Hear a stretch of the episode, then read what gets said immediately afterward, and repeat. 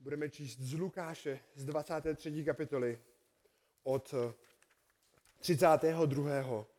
do 49. verše.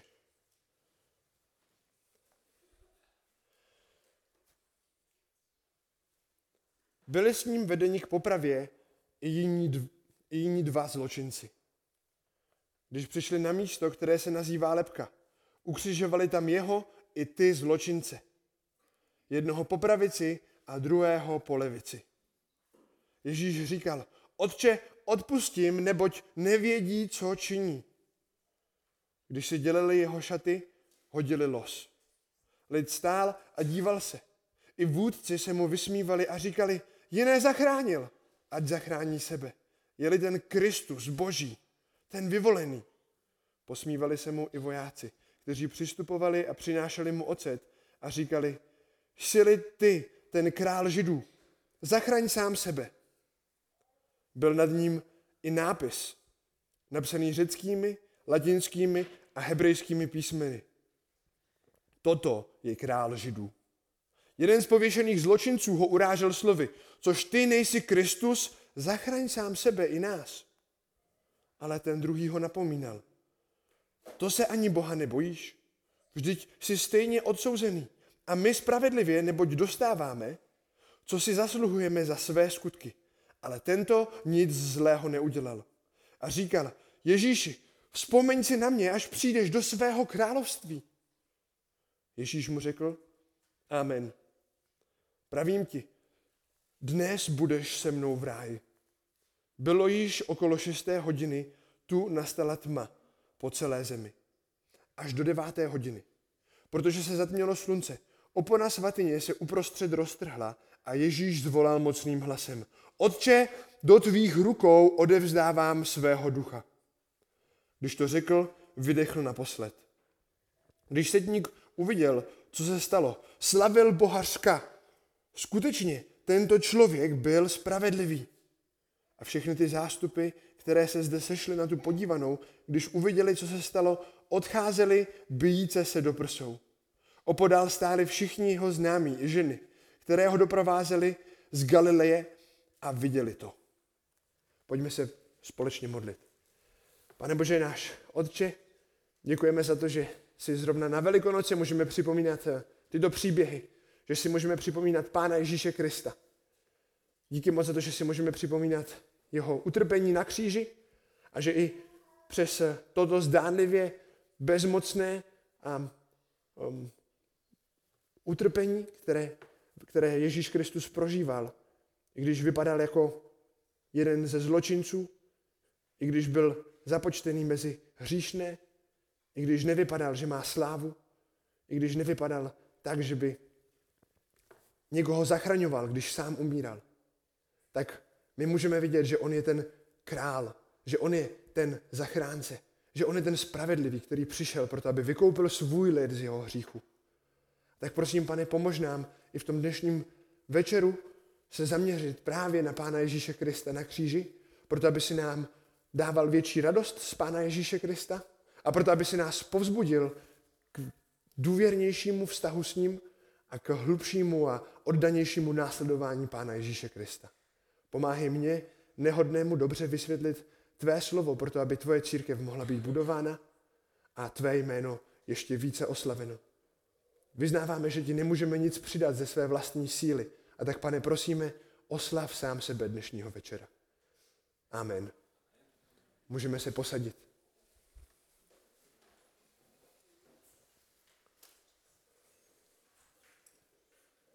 Bratři a sestry, podle čeho si vybíráte lidi, které budete následovat?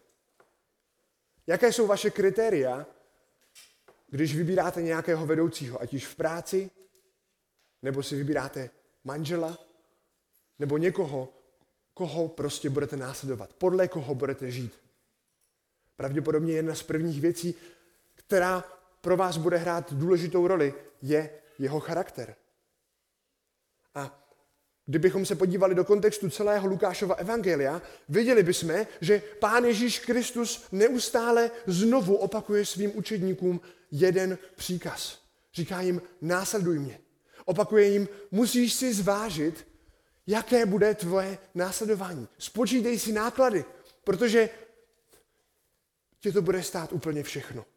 Když byste se podívali do Lukáše, do 14. kapitoly, do 27. verše, tak zjistíte, že Pán Ježíš Kristus zde právě říká, Lukáš 14, 27, kdo jde za mnou a nenese svůj kříž, nemůže být mým učedníkem. A tento, tato výzva, toto varování, že pokud chceš být Ježíšovým učedníkem, musíš dát úplně všechno. Z lidského hlediska budeš muset obětovat svoji rodinu, budeš muset obětovat svůj majetek a dokonce i svůj život. Víte, když přicházíme na konec tohoto evangelia, pořád si možná můžeme ptát jednu otázku. Proč Pán Ježíš Kristus vyžaduje takový mandát? Proč vyžaduje takovou cenu následování? My můžeme jednoduše v krátkosti odpovědět, protože je Bůh, On je ten pomazaný král, který zachraňuje a stará se o své učedníky.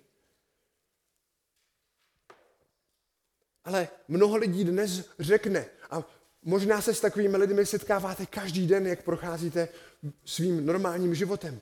Křesťanství je velice pasiv, pesimistická záležitost právě kvůli tomu, že tam je někdo, kdo umřel. Právě kvůli tomu, že tam je někdo, kdo zemřel a právě kvůli tomu, že Ježíš Kristus musel umírat, to se mi vůbec nelíbí a nic takového já nechci mít ve svém životě. Nic takového já nechci následovat. A dokonce i mnoho z nás, křesťanů, nežijeme pro Krista naplno, protože zapomínáme na to, koho následujeme. Zapomínáme na to, kým je Pán Ježíš Kristus, který nás povolal do svého mocného života kdo nás povolal k tomu, abychom ho uctívali a oslavovali. A možná častokrát budeme chtít ten kříž schovat mimo. Když se nás někdo zeptá, proč následuješ Ježíše, možná mu budeme chtít říct, protože Ježíš je láska, protože Pán Ježíš Kristus je takovýhle a budeme ukazovat nejrůznější věci, jenom proto, aby jsme se vyhnuli kříži. Ale právě naopak, právě na kříži vidíme, že Kristus je hoden následování. A tak eh, list Hebrejům nás vyzývá, proto abychom zkoumali své vůdce ve 13. kapitole 7. a 8. verši. Říká, zkoumejte své vůdce a zkoumejte, jaký byl jejich konec. A tak, bratři a sestry, pokud se považujeme dnešního večera za následovníky Pána Ježíše Krista, potom potřebujeme zkoumat, jaká byla smrt Pána Ježíše Krista na kříži. Protože všichni si moc dobře uvědomujeme, že v těchto posledních chvílích uvidíte ještě lépe charakter. Uvidíte, co se skrývá uvnitř tohoto člověka. A pojďme se tedy podívat jako křesťané, proč následujeme Pána Ježíše Krista a koho následujeme. A dnes uvidíme, že utrpení kříže vyvěšují Ježíše Krista jako zachraňujícího krále. Utrpení kříže vyvěšují Ježíše Krista jako zachraňujícího krále.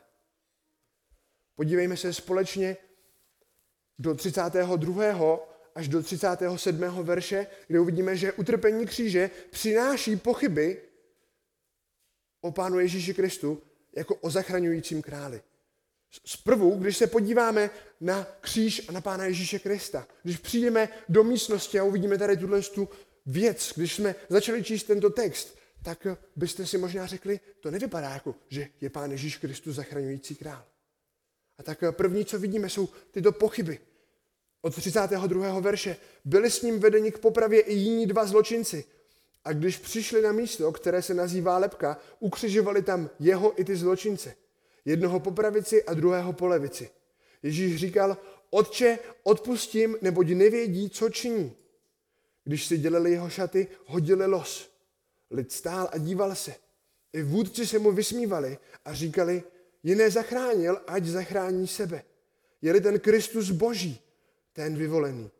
Posmívali se mu i vojáci, kteří přistupovali a přinášeli mu ocet a říkali, sily ty, ten král židů, zachraň sám sebe. My zde vidíme znovu Kristus boží, ten vyvolený. Sily ten král židů. Na co zde tito posměvačci, posměváčci naráží? My potřebujeme rozumět tomu, že Lukáš zde píše v kontextu celého starého zákona a v kontextu toho, co se stalo předtím. Židé očekávají mesiáše, krále, který osvobodí svůj lid. A ten způsob, jakým to očekávali vedoucí, tím způsobem, jaký to očekávali lidé v tehdejší době, bylo jako král, který je osvobodí od nadvlády Říma a který je od, od, osvobodí od všech, kteří je vedou pryč od hospodina. Vidíme, že lid očekává někoho, kdo přijde a nastolí scénu, kterou vidíme v Izajáši v 65. kapitole. To je text, který moc dobře znáte. Je to text o tom, že beránek bude společně s helvem na jednom místě. Že mezi národy bude pokoj. Blahobyt bude standardem. To je patrné, když Ježíš přichází do Jeruzaléma. My jsme to zpívali v té poslední písni před kázáním. Pán Ježíš Kristus přichází na oslátku a židé ještě předtím, než Ježíš Kristus přichází, tak eh, Ježíš už k ním tehdy mluví, protože ví, že oni očekávají, že si myslí, že království boží přijde i hned. Lukáš 19.11, tam se píše, když to lidé poslouchali, řekl další podobenství, protože byl blízko Jeruzaléma a oni si mysleli, že boží království se má objevit i hned. Lukáš 19.11.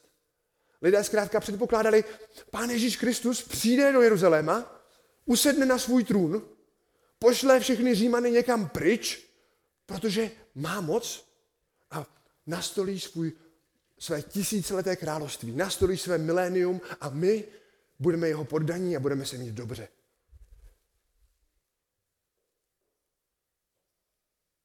Obyčejní lidé jsou nadšení na Kristův příchod, stejně jako malé děti na zazvonění zvonečku při štědrovečerním stromku.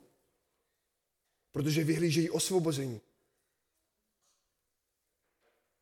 Jak se ale na stejné věci museli dívat farizové? Jak se na ně museli dívat římští vojáci, kteří drželi Izrael jako svoji kolonii? Pro tyto skupiny byl Ježíš Kristus hrozba. A o co horší pro ně muselo být, když Davy v 19. kapitole ve 38. verši říkají požehnaný král, který přichází ve jménu krále, ve jménu pána. V nebi pokoj a sláva na výsostech. Krom toho před Ježíše házejí své pláště na cestu a lid volá. A když farizové říkají, ať toho nechají, tak Ježíš jim odpovídá, kdyby oni nevolali, bude volat kamení. Tudíž tohle je věc, tohle je sláva, která Pánu Ježíši Kristu opravdu patří. Lidé věří, že Pán Ježíš Kristus je ten, který ustanoví na věčnost Davidovu vládu na jeruzalémském trůnu. Jak zaslíbil Davidovi, svému po, Davidovi o svém budoucím potomku. 2. Samuelova 7. kapitola 13. verš. Tam se píše, 2. Samuelova 7.13. On postaví svůj dům pro mé jméno a upevním jeho královský trůn na věky. A tak lidé si vezmou tuhle pasáž, vidí tady syna Davidova a řeknou, ha, pán Ježíš Kristus přišel ustanovit konečně to věčné království, on je ten, na kterém se naplňují veškerá mesiánská proroctví, a tak pojďme, jdeme ho ustanovit jako králem. A představte si tuto nablízkanou, nádhernou slávu, kterou si lidé představují, v kontrastu s tím, co vidíme zde ve 23. kapitole. Lukáš 23, 32. Čteme, byli s ním vedení k popravě i jiní, dva zločinci. A když přišli na místo, které se nazývá lepka, ukřižovali tam jeho i ty zločince. Jednoho po pravici a druhého po levici. To je přesný opak toho, co měli lidé na mysli. Ježíš je na kříži mezi dvěma kriminálníky. Když to izraelští vedoucí vidí a vidí, že Pán Ježíš Kristus je na pokraji svého života, nemohou jinak, než se radovat.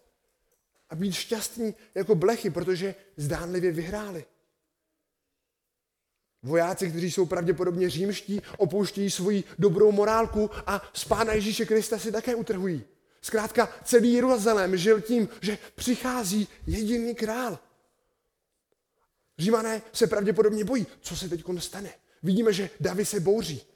Lidé oslavují. Co bude s náma, jestli Pán Ježíš Kristus opravdu přijde a nastolí svoji vládu?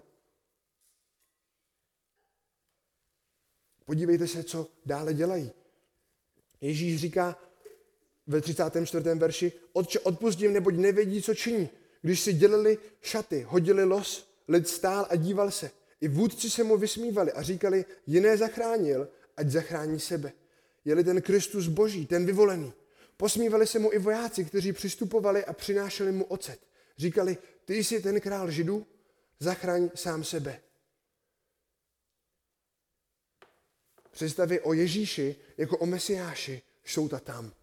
A místo nich, místo těchto velikých, slavných, nádherných, nablízkaných představ, zde máme Pána Ježíše na kříži, který je pravděpodobně nahý, zbyčovaný, krvavý, který trpí. Dříve možná Ježíš naháněl hrůzu skutka, skutkami, které činil. Ale nyní, když je přibitý na kříži jako návnada na háčku rybáře, nyní není pro Řím ani pro jeruzalémské starší zdánlivě žádnou hrozbou. Všechny naděje lidu se tříští jako čínský porcelán vyhozený ze sedmého patra paneláku. A víte, kdyby zde, Teof, kdyby zde Lukáš skončil, kdyby skončil jenom při takovémto nastínění této situace, kterou zde máme, jak by byl Teofilos pozbuzený? Jak by byli povzbuzení na konci i ti, kteří to viděli a stáli ve 40. verši, 49. verši jeho známí? Co by se stalo, kdyby jsme skončili zde? Pravděpodobně by Pán Ježíš Kristus neměl žádnou slávu. Pán Ježíš Kristus zemřel a tam, kde jsme očekávali, že bude král, tam je z něho pouhý loser.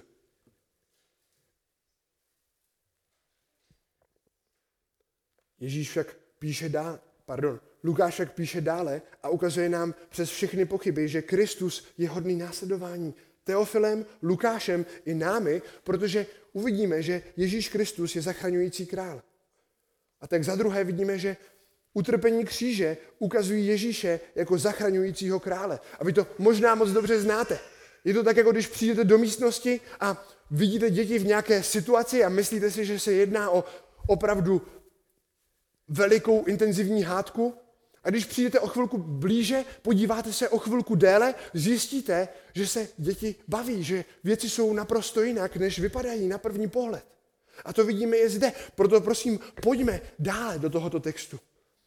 Lukáš jako kdyby bere tuhle tu mapu a nejdřív nám dává takový přehled toho, jak to viděli židé. Toho, jak to viděli židé, kteří nebyli pozorní.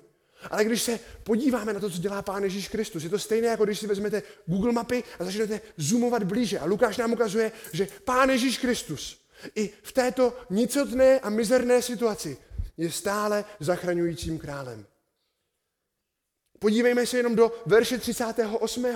na to, jak velká je boží prozřetelnost. Byl nad ním i nápis napsaný řeckými, latinskými a hebrejskými písmeny. Toto je král židů. Vidíme, že nad Kristovou hlavou je napsáno, že on je ten král židů. To není prosím jenom nějaký král židů, stejně jako je popsaný Herodes na začátku Lukášova evangelia, ale to je ten král židů. To je ten král židů, který je mesiáš, který má přinést záchranu. A tak židé se zde dívají a jsou naprosto zaslepení, protože nevidí to, že Pán Ježíš Kristus je přesně na tom místě, na kterém má být. A i ve boží svrchovanosti zde je nad jeho hlavou napsáno, že on je králem. Ve výsledku tato značka nám říká, je jedno, co si myslíte, tohle jsou fakta. Tohle je, jak to pán Bůh Otec naplánoval, to je přesně, jak pán Ježíš Kristus šel podle božího plánu. Ten mesiáš, který jednou nastorí svou vládu, který jednou přijde a přinese svůj pokoj, je nyní tím, který ale musí trpět, proto aby vysvobodil svůj lid z jeho hříchu, protože pro jeho lid není jiné řešení, není jiná možnost jejich záchrany. Ale Lukáš nezůstává pouze u cedule, vidíte, to by bylo do jisté míry hloupé. Jak jsi si jistý, že Ježíš Kristus je opravdový král? Pokud jediný, na co ukážeš, ha, cedule, tak ti asi lidé neuvěří. Ale my se podíváme ještě blíže a uvidíme ve 34. verši, co říká Pán Ježíš Kristus. Pán Ježíš Kristus jim říká, Otče, odpustím, neboť nevědí, co činí. Ježíš Kristus se přimlouvá za ty, kdo ho křižují a prosí, aby jim Bůh odpustil. Co tím vidíme? Vidíme, že Pán Ježíš Kristus si přeje odpuštění i pro lidi, kteří ho zabijí. A pokud ani zabití Ježíše Krista není něco, co by Pán Ježíš Kristus nechtěl, aby bylo odpuštěno, potom není žádný hřích, který by Pán Bůh nedokázal odpustit. Pak není hřích, ze kterého by lidé nemohli činit pokání, proto aby je Pán Bůh přijal do svojí blízkosti. A my vidíme, že když se zde Pán Ježíš Kristus modlí, jeho modlitba je efektivní, protože jenom o chvíli později uvidíme, že se obrací jeden z vězňů, jeden z lidí, který umírá hned vedle něho. O chvíli později uvidíme, že se obrací i jeden setník. A když bychom počkali přibližně 43 dní, tak uvidíme, že na letnice se obrací tři tisíce lidí a potom později ve skutcích se obrací dalších pět tisíc lidí. A tak vidíme, že Pán Ježíš Kristus, když se modlí za tyto davy, tak davy se potom obrací a Pán Bůh jim odpouští jejich hříchy. My vidíme, že Pán Ježíš Kristus, když se modlí, a on se modlí i teď za nás, za křesťany, tak jeho modlitba je efektivní. Tak Pán Ježíš Kristus i zde na kříži, i uprostřed veškeré agonie, kterou zažívá, na koho myslí? Myslí na sebe? Ne, myslí na ostatní. Nedělá to kvůli sobě, dělá to kvůli ostatním. A text pokračuje dále. A my vidíme další odhalení, další důvody, proč si nemyslet, že Pán Ježíš Kristus je zde jenom kvůli tomu, že by byl nějaký blázínek, ale že je zachraňující král, který byl zaslíbený ve starém zákoně. Jeden z pověšených zločinců ho urážel slovy, což ty nejsi Kristus, zachráň sám sebe i nás. Ale druhý ho napomínal. To se ani Boha nebojíš, vždyť jsi stejně odsouzený. My spravedlivě, neboť dostáváme, co si zasluhujeme za své skutky. Ale tento nic zlého neudělal. A říkal, Ježíši, vzpomeň si na mne, až přijdeš do svého království. Ježíš mu řekl, amen, pravím ti, dnes budeš se mnou v ráji. Vidíme zde dva vězně. Jeden z těchto vězňů ho tupí, dělá se z něho srandu a když už má na mysli nějakou záchranu, je to jenom chvilková záchrana. Je to jenom chvilková záchrana proto, aby si ulevil od té bolesti, kterou zažívá na kříži. Myslí jenom na sebe. Říká, zachraň sám sebe, ale i nás. A ve skutečnosti skutečně nevěří, že Pán Ježíš Kristus je Kristus, je Mesiáš, je tím králem, který má zachránit Izrael. Ale co dělá ten druhý? A my v dalších evangelích bychom viděli, že oba dva tito zločinci ho tupili. A tak zde po nějaké době dochází ke změně jednoho z těchto, tě, z těchto vězňů. Vidíme, že tento vězeň, když vidí Pána Ježíše Krista a to, jakým způsobem trpí na kříži, uvědomuje si svoji vinu v kontrastu s Kristovou bezříšností. Stejně jako pán Ježíš Kristus a jeho přítomnost usvědčovala v páté kapitole Lukáše jeho učedníky, tak Kristova bezříšná bez, bezříšnost, bezříšný charakter usvědčuje i tohoto vězně. My vidíme, že on vyznává Krista jako Boha. Proč? Říká, to se ani Boha nebojíš? A když se potom podíváme, zjistíme, že se nemodlí k Bohu Otci a Pána Ježíše Krista vynechává jako nějakého proroka, ale že říká přímo Pánu Ježíši Kristu. Až přijdeš do svého království. On říká, ty jsi tím králem, který teď jde do svého království a prosím, vzpomeň si na mě. A Ježíš mu odpovídá, Amen, pravím ti, dnes budeš se mnou v ráji. Na základě čeho, bratři a sestry, byl tento vězeň zachráněn? Na základě dobrých skutků, na základě obřízky?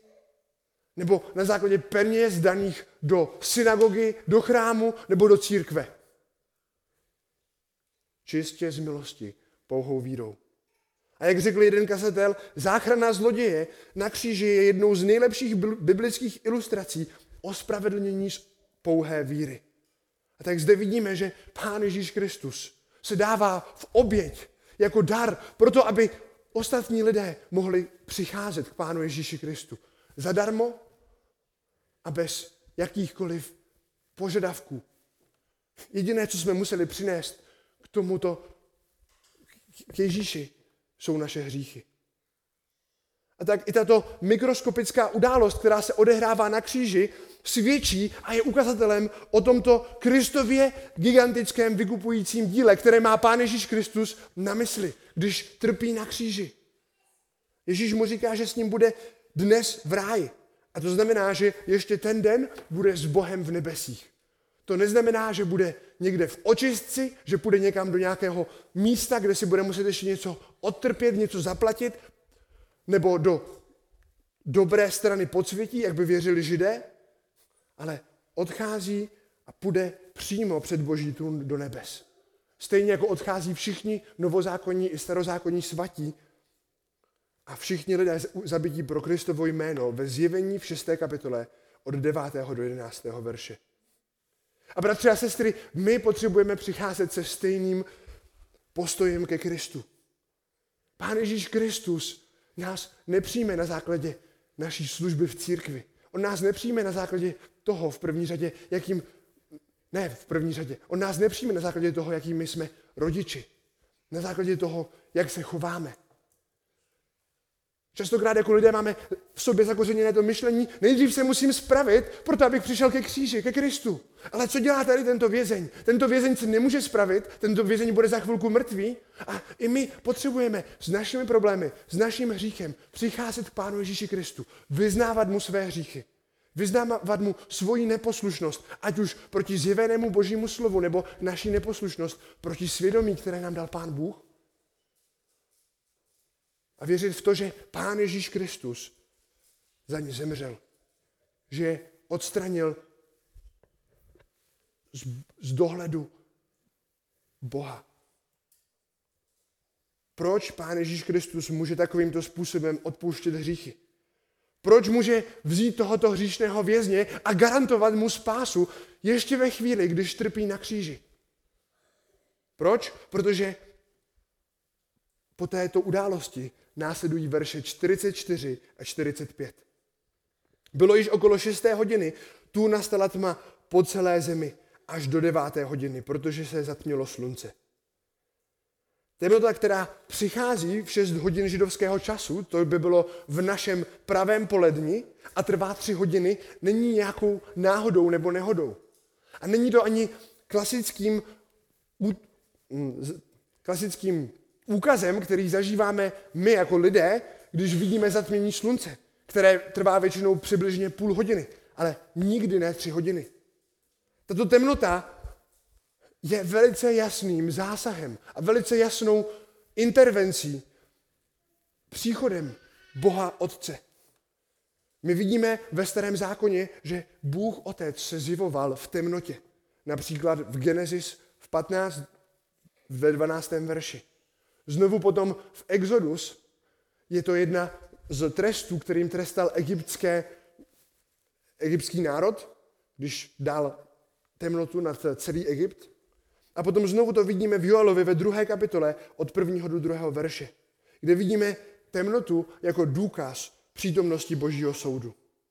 Nyní to není ale důkaz Božího soudu ve smyslu eschatologie, ve smyslu posledních časů, že již přichází konec všeho, ale je to důkaz Božího soudu, který přináší na Pána Ježíše Krista. A tak ptáte se na to, jak to, že Pán Ježíš Kristus může odpustit naše hříchy? Jak to, že může říct, že budeme s ním ještě dnešního dne v nebesích? Jak to, že můžeš mít bratři nebo sestro takovou jistotu, že kdyby si teďkon na tomto místě zemřel, že půjdeš do nebe.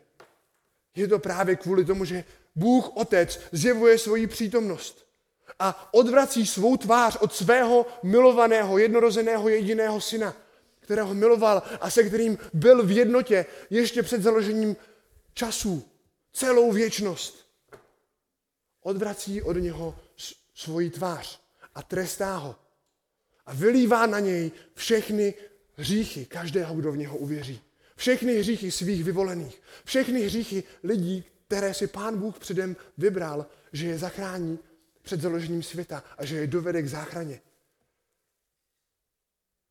V dalších evangelích bychom viděli, že toto zatmění je doprovázeno Kristovým pláčem nebo jeho výkřikem Bože můj, Bože můj, proč si mě odpustil? A proto vidíme, Bůh zde odchází z přítomnosti Ježíše Krista. My nemáme přesně v Bibli napsáno, jak se to stalo a je nebezpečné teologicky se pouštět do nějakých detailních rozborů toho, co se zde stalo v rámci trojice. Je to pro nás veliké tajemství.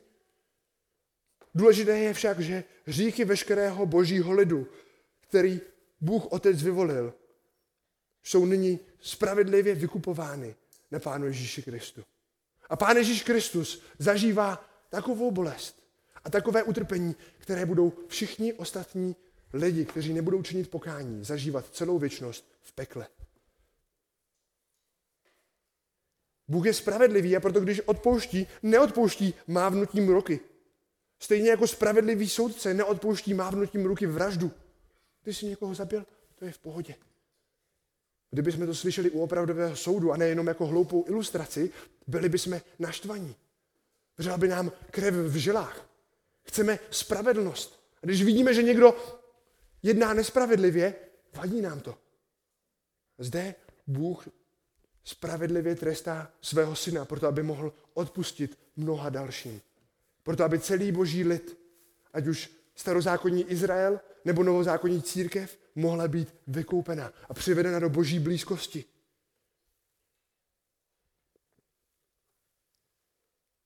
Vidíme, že zde se na Kristu naplnilo proroctví z Izajáše 53.12, kde Bůh říká, proto mu dám podíl ve velkých zástupech a s nespočetnými bude, bude dělit kořist, protože vylil na smrt svou duši a byl započten mezi vzpurné.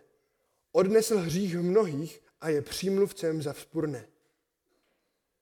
Kdybychom četli tady tento text a měli dobrou znalost a dobrou paměť starozákonních žalmů, viděli bychom, že na Kristu se zde naplňuje celý žalm 22, který zapsal a složil jeho předek v královské linii David. V 19. verši se 22. žalmu se píše o tom, že bude o jeho šaty losováno. V 7. a v 8. verši se píše o posměchu, který tento král bude zažívat. A tak ať už z Izajáše 53, když se popisuje tento otrok, nebo v Žalmu 22, kde se popisuje Pán Ježíš Kristus, ne Pán Ježíš Kristus král, tak my můžeme vidět, že Pán Ježíš Kristus je opravdu tímto králem. On je opravdu tímto prorokem, tímto otrokem. Vidíme, že on je tím králem, který myslí více než na své dobro, na dobro svého lidu. A víte, my musíme pochopit, že tento královský kontext je v Lukášovi velice dobře zakořeněný, bez toho, aniž bychom museli více hlouběji pátrat. Lukáš používá slovo král velice málo oproti ostatním evangelím.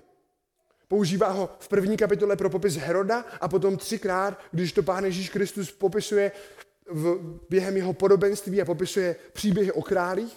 Ale od 19. kapitoly se tady tento termín, ten král, vyskytuje jako ten král, který má přijít a který má přijít zachránit svůj lid. To je ten požehnaný král, který přichází ve jménu pána. A kdybyste se podívali, a pokud jste pozorně četli, rozhovor pána Ježíše Krista s Pilátem a potom s Herodem, zjistili byste, že Herodes zde ve 23. kapitole není nazván jako král. On není nazván jako král. Protože Lukáš je velice jasný. Lukáš si zde uvědomuje jednu důležitou věc. V téhle chvíli, na tomto místě, v Jeruzalémě, je fakticky pouze jeden jediný král. Je pouze jeden jediný vládce. A tento vládce není Pilát na svém vyvýšeném soudním stolci, není to dokonce ani Herodes na své, ve svém pohodlném paláci, na svém vyvýšeném trůnu, ale je to Pán Ježíš Kristus. Pán Ježíš Kristus, který je bytý, byčovaný, obnažený, urážený a který visí na kříži. To je ten jediný král, který je popsaný od 19. kapitoly do konce tohoto evangelia. Pořád se ale jedná o pouhé věci, které zaznamenal Lukáš. Vidíme rozhovory, ze kterých můžeme vidět, že Pán Ježíš Kristus je zachraňující král. Máme ale nějaké potvrzení, máme nějaké dosvědčení toho, že Pán Ježíš Kristus je opravdu úspěšným králem, který pouze něco nezapočal, pouze nedošel někam do půlky, pouze se tak nechoval nebo netvářil nebo neříkal jenom správné věci, ale že opravdu to, co vykonal, to, kam šel, to také dokončil. Podívejte se, budeme číst od 45. verše do 49. Uvidíme, že za třetí, utrpení kříže potvrzují Ježíše jako zachraňujícího krále. Utrpení kříže potvrzují Ježíše Krista jako zachraňujícího krále. Polovina 45. verše. Opona svatyně se uprostřed roztrhla. A Ježíš Kristus zvolal mocným hlasem. Otče, do tvých rukou odevzdávám svého ducha. Když to řekl, vydechl naposled. Když sedník uviděl, co se stalo, slavil Boha. Ska, skutečně tento člověk byl spravedlivý. Všechny ty zástupy, které se sešly na tuto podívanou, když uviděli, co se stalo, odcházeli bíjíce se do prsou. Opodál stáli všichni ho známí, i ženy, které ho doprovázely z Galileje a viděli to. Lukáš nám od 45 verše ukazuje, že Kristova vykupitelská mise je dokončena, je splněna. Kristus udělal, co měl jako mesiáš udělat během svého prvního příchodu na zem. A vidíme čtyři důkazy. Vidíme za prvé roztrženou oponu. Tato opona byla vytvořená z velice tlusté látky, z, několika, z několikrát přikládané látky, která nejde roztrhnout jenom tak jednoduše. A zde vidíme, že byla roztržená v půli, ale další evangelie nám říkají, že byla roztržena od zhoru dolů. Proto, aby si žádný člověk nemohl říct, víš, to byli jeho učedníci. Pán Ježíš Kristus jim řekl, víš, až budeme na kříži, tak v určitou chvíli to musíš roztrhnout. Ne, toto byla další zásah svatého Boha. A tato zástěna, tato opona oddělovala svatyni svatých od veškerého zbytku chrámu. Od místa, kam mohli přicházet lidi. A v této svatyni svatých se zjevovala každý rok boží přítomnost. A lidé tam přinášeli, izraelský národ tady do tohoto místa přinášel oběti za své hříchy. Tak když Pán Ježíš Kristus zemřel na kříži, tento způsob obětování, tento způsob přikrývání hříchů již není potřeba, protože Pán Ježíš Kristus plně, dokonale a dostatečně vymazal všechny hříchy všech svých lidí. Máme o tom nějaký další záznam? Hebrejům 10. kapitola od 20. do 22. verše nám ukazuje, že tam, kde dříve, a to popisuje 9. kapitola, tam, kde dříve lidé museli přicházet a přinášet Bohu oběti, proto aby byl jejich hřích přikryt na nějakou dobu, tam Pán Ježíš Kristus zemřel jednou a vydobil přístup k Bohu skrze své tělo. Podívejme se Hebrejům 10, 20 až 22. Když tedy, bratři, máme smělou důvěru, že smíme vstoupit do svatyně Ježíšovou krví, cestou novou a živou, kterou nám otevřel skrze oponu, to je skrze své tělo. A když máme velikého velekněze nad domem božím, přistupujme s opravdovým srdcem, v plnosti víry, se srdcem očištěným od zlého svědomí a s tělem obmytým čistou vodou. Zde vidíme, že pokud věříme tomu, že Pán Ježíš Kristus nám otevřel přístup k Pánu Bohu skrze svoji smrt, že my si nemůžeme nijak tuto cestu vydobít pomocí něčeho z nás, ale že se musíme spolehnout pouze na Pána Ježíše Krista. Tak potom můžeme přicházet, ačkoliv jsme hříšní, s opravdovým srdcem, s plností víry. Můžeme přicházet se srdcem očištěným od zlého svědomí. Jak často to žijeme, bratři? Jak často přicházíme nebo, nebo žijeme a, a ptáme se, může mi od Pán Bůh odpustit? Nejsem příliš hříšný? Ale na základě tohoto textu my můžeme vždycky okamžitě přicházet k Pánu Bohu. V jakékoliv chvíli můžeme volat k Pánu Ježíši Kristu. Můžeme volat k našemu zachránci. Můžeme prosit o odpuštění, můžeme prosit o posilu, můžeme, ho děko- můžeme mu děkovat, můžeme ho chválit. Proč? Protože Kristus nám na kříži vydobil přístup k Bohu. A to vidíme zde dosvědčené právě tím, právě tou roztrženou oponou. Za druhé vidíme Ježíše Krista, jak se vzdává své vlastní duše a sám ji svrchovaně odevzdává do rukou svého otce. Pamatujete si, jestli, jsme, jestli jste chodili teď na biblické, my jsme procházeli Jana a Ježíš Kristus v Janovi v desáté kapitole říká, že Bůh ho má rád, protože on sám má moc svoji duši položit a on sám má moc ji přijmout. A my zde vidíme, že Pán Ježíš Kristus již není v nepřátelství vůči svému otci. My vidíme, že on již není v nepřátelství vůči svému otci, protože po těch třech hodinách, kdy trpěl, nyní cituje Žám 31.6. Žám, který popisuje Boha jako ochránce spravedlivých. Napříč posměchu a napříč tyranii ze strany nespravedlivých. A zde v této 23. kapitole říká a mocným hlasem zvolává ve 46. verši Otče, do tvých rukou odevzdávám svého ducha. A když to řekl, vydechl naposled. A tak Pán Ježíš Kristus zde odevzdává svoji duši a tím dokazuje, je dokonáno. Můj otec se na mě již nehněvá, protože co bylo potřeba zaplatit, je již zaplaceno a já můžu v klidu odejít za svým otcem, protože jsem znovu jeho milovaný syn. Je to dokončeno, finito. Už není potřeba dále platit za hříchy mého lidu. A za třetí, zde vidíme setníka, který na Ježíše Krista dohlížel a který nyní slaví Boha a raduje se v Ježíšově spravedlnosti. Pravděpodobně žádné jiné křižování, které předtím viděl, nemělo stejný průběh. Nikdy nezažil člověka, který ve svém brutálním utrpení, po tom, co byl zbičovaný více než všichni ostatní, se modlí za odpuštění ostatních lidí. Pravděpodobně nevidí nikoho, kdo by dával pokoj, kdo by se snažil upokojit ostatní lidi, kteří trpí okolo něho. Pravděpodobně nikdy neviděl žádného člověka, který by umíral na kříži a když umírá, že by, že by se zatměla země. Neviděl nikdy, že v dalších evangelích máme napsáno, že bylo veliké zemětřesení a pukaly kameny. Že probíhalo vzkříšení během této doby. A tak setník zde v této chvíli říká, Ježíš Kristus byl spravedlivý. Chvála pánu. A v dalších evangelích bychom viděli, toto je opravdu boží syn. A víte, když něco říká tehdejší setník, setníci se těšili velikému uznání ze strany všech lidí. A pokud něco setník řekl, potom minimálně další stovka vojáků a spoustu dalších lidí okolo nich věřili tomu, že to tak je. Kdyby setník řekl, že je teď půlnoc, tak všichni římští vojáci, které měl na starost, se začnou chovat, jako by byla půlnoc. Vytáhnou si spacáky, rozdělejí si karimatky a půjdou spát, protože setník to řekl.